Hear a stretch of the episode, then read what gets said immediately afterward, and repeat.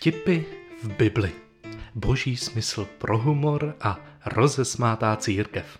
Část 13. Vtipná přísloví. Knihou, která v biblické knihovně obsahuje asi nejvíc vtipů, je kniha přísloví. Je plná krátkých přísloví a některá působí komicky. Je to kniha určená k výchově mládeže, kniha pedagogická. A obrazotvorný humor je jedním ze způsobů, který používá k tomu, aby dospívající dívce a dospívajícímu chlapci, mladému člověku, ukázala, kde je v životě nahoře a kde dole. Co je dobrá cesta směřující vzhůru a co špatná. Co je moudré a co nemoudré. Podle Bible se tak má mladá generace učit morálce, skrze přísloví od blízké osoby a také s humorem. Přísloví jsou jako zjednodušené střípky pravdy. Dohromady skládají pestrý obrázek moudrosti.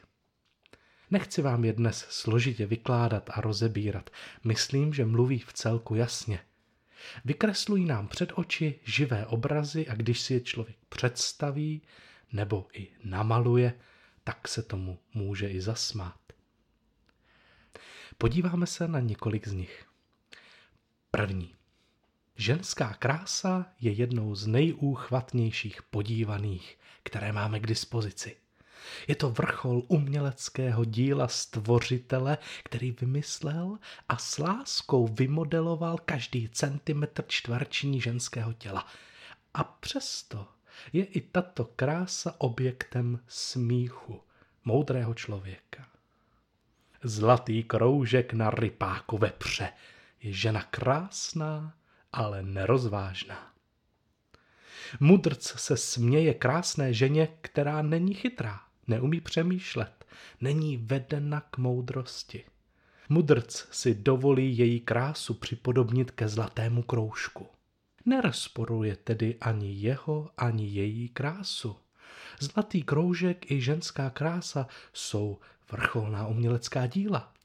Ovšem krása nasazena na hloupou, nemoudrou duši je jako kroužek ze zlata nasazený na bachyni. Prase, nečisté zvíře. Není to žádný kompliment. Prase, které se rýpe rypákem v hlíně. A tak i to krásné, co na něm je, třeba zlatý kroužek, brzy znehodnotí. Takto se moudrý Bůh a moudrý muž a moudrá žena smějí krásce, která si vystačí jen se svou vnější krásou a ta vnitřní krása jí vůbec nezajímá.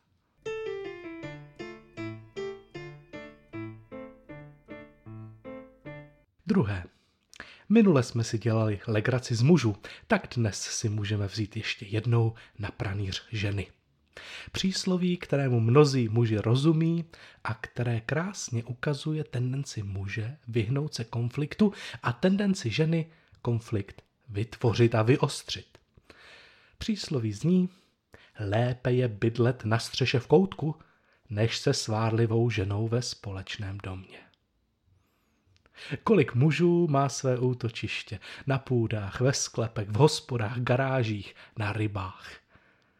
Pro dospívajícího muže je to vtip, kterým se učí vybírat si správně partnerku. Podívej se, jak zvládá svůj hněv, jak se chová její maminka ke svému partnerovi, jak se ona sama chová ke svým rodičům. Pro dospívající dívku je to vtipné nastavení zrcadla a výzva k práci na zvládání emocí. Ovšem pro velkou část mužů i žen je toto přísloví smutnou realitou. Černým vtipem, kterému se v hospodě, v garáži, ve sklepě muži smějí spolu s ostatními kumpány. A ženy si stěžují, že zůstávají sami se svým hněvem.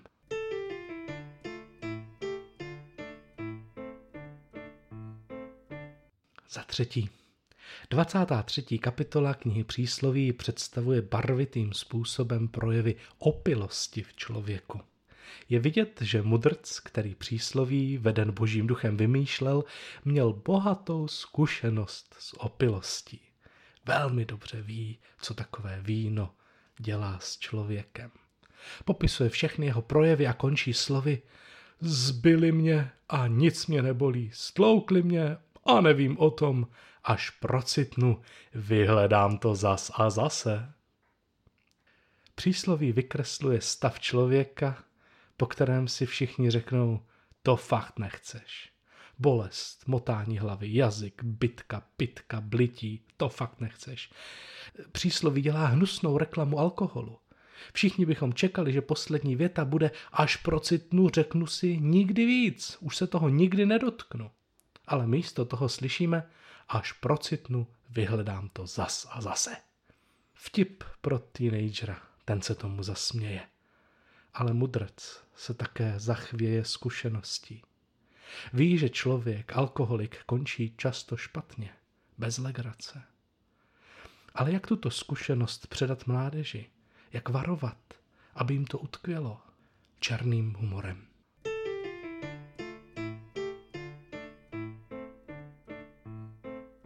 Čtvrté. Detektiv vejde do místnosti. Na gauči před zapnutou televizí leží mrtvola. Na stolečku mezi gaučem a televizí je miska a v ní je plno čipsů, oříšků a sušeného ovoce, zkrátka takového zobání. Mrtvola má nataženou ruku do misky. Začíná pátrání, vyšetřování, dveře byly zamčené, postupně se vyloučí cizí zavinění. Patolog ohledá zbytky těla a nakonec v pitevní zprávě oznámí, že dotyčný umřel hlady. Detektiv si s tím láme hlavu. Nechápe, jak je to možné. Večer se svěří manželce s podivným případem. Moudrá manželka se zasměje, vytáhne Bibli a přečte mu. Lenoch ponoří svou ruku do mísy a je mu zatěžko zvednout ji do svých úst. Jiné vysvětlení jej nenapadne. A tak detektiv po moudrých slovech manželky zapíše do spisu jediné slovo. Lenoch. Umřel na lenost. Umřel hlady, protože nebyl ochoten dotáhnout ruku s jídlem až k ústům. Je to přehnané, je to paradoxní.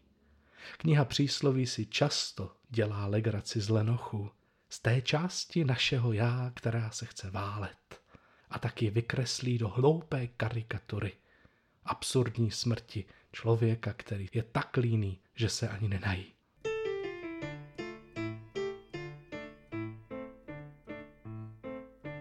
Za páté, ještě zůstaneme u vtipů lenosti. Maminka posílá dívku na trh nakoupit věci na sobotní oběd. Dívce se nechce, hraje si v posteli na mobilu, nemá chuť vstávat. A lenožsky se vymlouvá. Na cestě je lvíče, v ulicích je lev. Mudrc tak zesměšňuje hlas v našem já. Hlas, který chrlí sebehloupější výmluvy, jenom aby něco nemusel. Lev na ulici. Kdo by to byl čekal?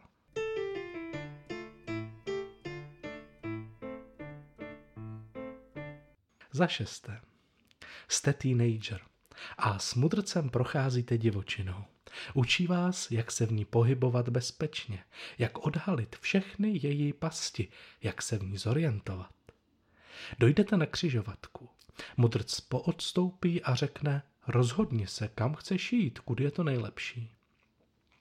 Vy se rozmýšlíte, vidíte před sebou cestu doleva a cestu doprava.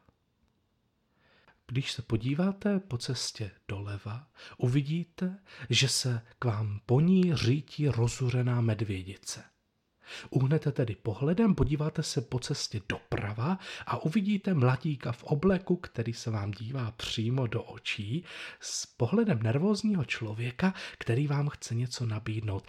Má v ruce kufřík a v druhou ruku vám nabízí s otevřenou dlaní automaticky se obrátíte cestu k sympatickému mladíkovi, pryč od medvěda. Už chcete vykročit vpravo, když tu náhle mudrc přiskočí, strhne vás a řekne, co to děláš, blázne.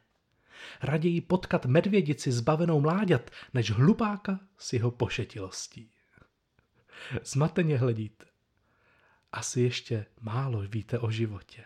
Ale mudrc už narazil v životě na blbce, na hlupáky, na lidi, co vás nalákali na špatně postavené smlouvy, jen aby z vás vytáhli prachy. To radši skončím ve spárech medvědice, než ve spárech blbce.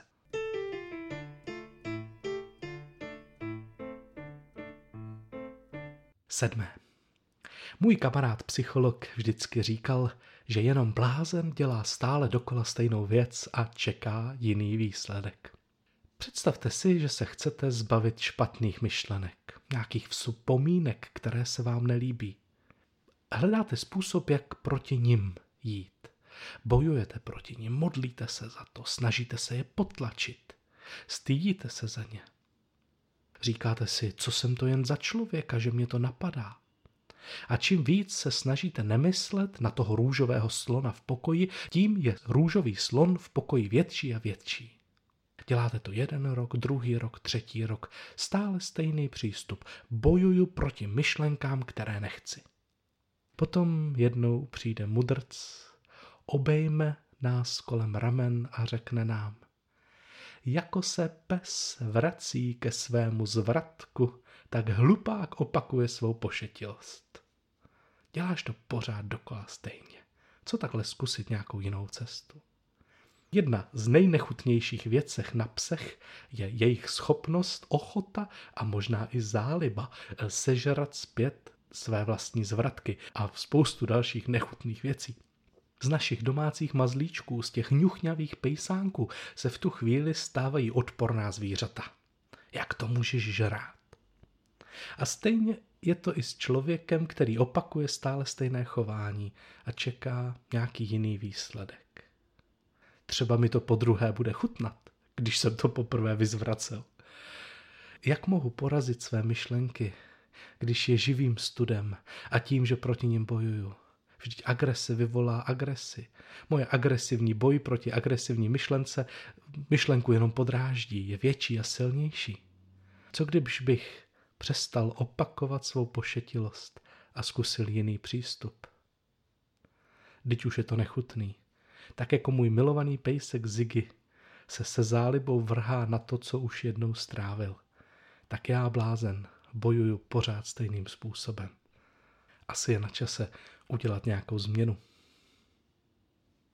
Mohli bychom pokračovat. Kniha přísloví je plná vtipných střípků moudrosti, které odráží části naší duše, které se v určitou chvíli chovají hloupě, jsou hlasem hlouposti a díky příslovím je můžeme rozpoznat, zasmát se jim a znovu nebýt nuceni žít podle diktátu toho, co nám říkají. Máme tak svobodu žít mnohem moudřeji